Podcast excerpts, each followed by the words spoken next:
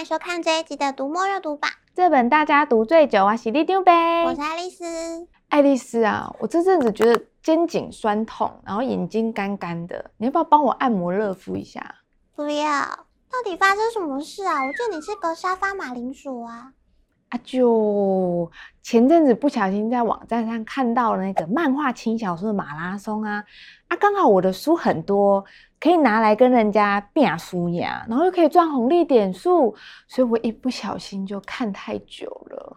原来是掉进漫画轻小说的黑洞啊！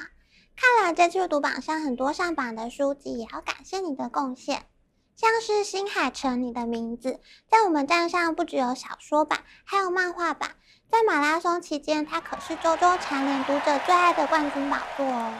你看，所以看漫画还是可以上榜的吧？一般来说，阅读榜因为需要累积大量的阅读时间，的确比较少出现漫画作品。但这次很特别，曾经参与过电影《魔法阿嬷》制作的台湾漫画家麦仁杰，他的情色漫画《现代侠客行》也一起上榜喽。哇，漫画现在选择越来越多哎，而且我们的读者口味也越来越多元了。那像前阵子的华文推理马拉松，应该有不少书也上榜了吧？没错。华文推理马拉松的确也带动了很多阅读榜的常客，像是陈浩基的《一三六七网内人》和新作品《第二根尼变奏曲》也一起都上榜喽。哇，浩基哥真是我们的好伙伴呢！如果你喜欢推理小说的话，也可以读读看这次榜上日本新人作家金春昌宏的出道作品《诗人庄杀人事件》。什么？听这个书名就知道有人死掉。你这句话讲了跟没讲一样。这本小说背后有一段小故事。作者今春昌宏曾经和父亲约定，要在三十二岁之前成为职业小说家。这部作品就是他赶着履行承诺，临时抱佛脚投稿参赛的作品。没想到居然连连获奖，而且还十分畅销。也因为这样，在日本总共换了七次的书腰。哇！一出手就变身得奖小说家，很厉害耶！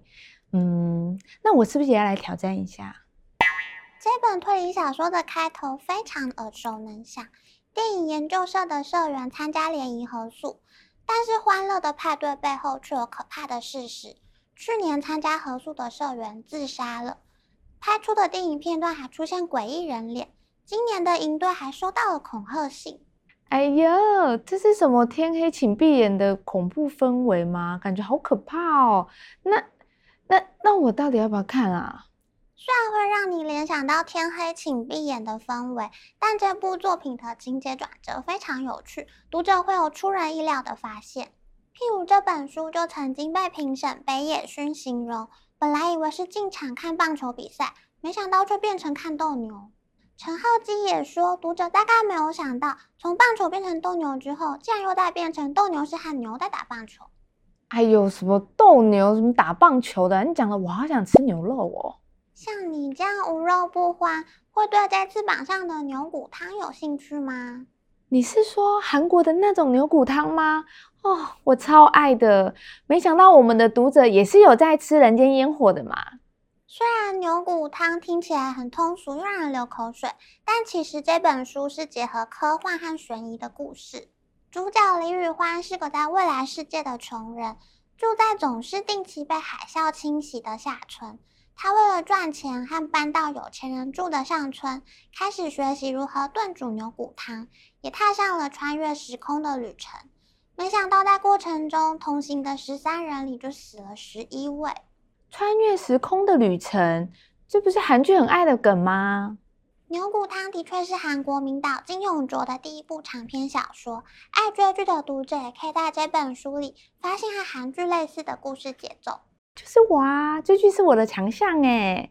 那这次榜上还有没有其他翻拍戏剧的作品啊？有哦，格雷的五十道阴影作者也出新书啦。这一本《伯爵先生》毫不意外得到我们读者的青睐，同样也准备翻拍影视作品。伯爵先生。哇，是哪个高富帅要来撩妹了吗？反正也不是来撩你啊，也不是撩你啊。在这一次的故事里，女主角是带有神秘色彩的艾莉西亚。男主角则是因为兄长过世，意外继承庞大家产的贵族麦克辛。在因缘际会之下，艾莉西亚受雇打扫麦克辛的豪宅，两个人也开始有了交集。哦，果然很格雷耶！这种就是要一边看一边追剧啊。要一边看书，还有一边追剧的选项还有很多哦。这次阅读榜上还有半泽直树作者池井户润的新作品《鹿王》。故事讲述日本一间制作足袋的百年老店面临衰退转型的压力，加上陷入低潮的马拉松选手一起突破瓶颈，扭转情势，让读者和主角们一起身历其境，奋斗找出路。是写实励志又好看的小说。我知道，竹袋就是日本人很爱穿，然后看起来很像袜子的那种鞋子嘛。可是我又不喜欢穿竹袋，然后我又不跑真的马拉松。这本书我看了真的会很有 feel 吗？池井户润本来就很擅长针对企业的描写，也有读者在书评里提到，书中描绘的产业知识、企业竞争、贪污舞弊、商业间谍等，皆能信手拈来，逼真万分。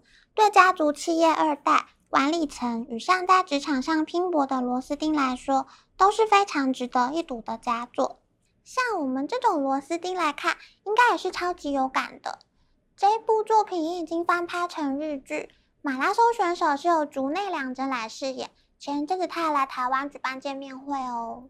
哎呦，你也知道我日理万机啊，我怎么可能去追星？什么竹内良真不熟啦。好吧，不意外。但是台湾的剧场女神谢盈萱，这就没理由不知道了吧？她在前阵子的新戏《熟女养成记》里饰演一位六年级女生，家乡在台南，北漂到台北，有同居多年像老夫老妻的男友，做着一份不上不下、装修烂摊子的秘书工作。面对她不怎么坏，却也算不上好的人生，演出了很多在爱情、婚姻、人情世故的挣扎和追求。很特别的是，《俗女养成记》的原著并不是小说，而是一篇篇的散文。作者江娥用她平时锐利的笔触，书写主角的人生转折，也写出很多六七年级生共有的怀旧回忆。俗女的人生，哎，应该跟我没什么关系才对吧？毕竟我可是很有 style 的熟女啊。好哦，那身为一位淑女，觉得要具备什么条件？嘿，当淑女可不是像你这种老百姓想的这么简单。嘿，当淑女可不是像你这种老百姓想的这么简单，好吗？像那种充满仙气的芭蕾舞就是我的必备。哈，虽然我不太能把你跟芭蕾舞连接在一起，但学习芭蕾的确可以让自己拥有比较优雅的体态。这次榜上的拥有芭蕾明星的修长身材 and 完美肌肉线条，作者就是用书中的方法训练娜塔莉波曼，让她能够完美诠释电影《黑天鹅》中的芭蕾舞者角色，也让影后专门推荐这本书。更何况现在芭蕾舞也不是女性专属的哦，像英国乔治小王子也是从小就学芭蕾啊。对，学跳舞的孩子不会变坏，还能练出完美优雅的体态哦。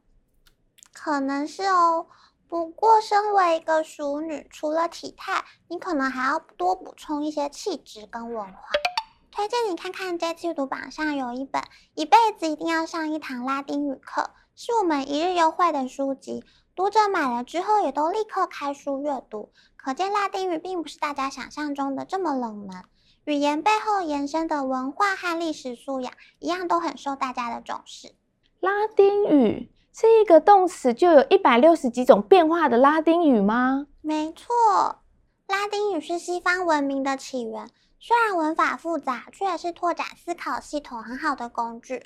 作者韩冬日在大学开设的初级拉丁语课程，可是年年都爆满哦。哈，大家也太认真了吧！想跟我比拼脑袋和气质吗？好，我看，我看你们买就好。这次阅读榜上有马拉松带动的漫画轻小说、华文推理，还有一边追剧一边看书的小说散文，以及气质爆表的秘密武器，里长伯都帮大家整理在这里喽。大家赶快来追一下阅读进度吧！除了试读买书，也别忘了帮我们按赞、分享，还订阅我们的频道哦。那么读墨阅读榜这本大家读最久，我们下次见，拜拜。拜拜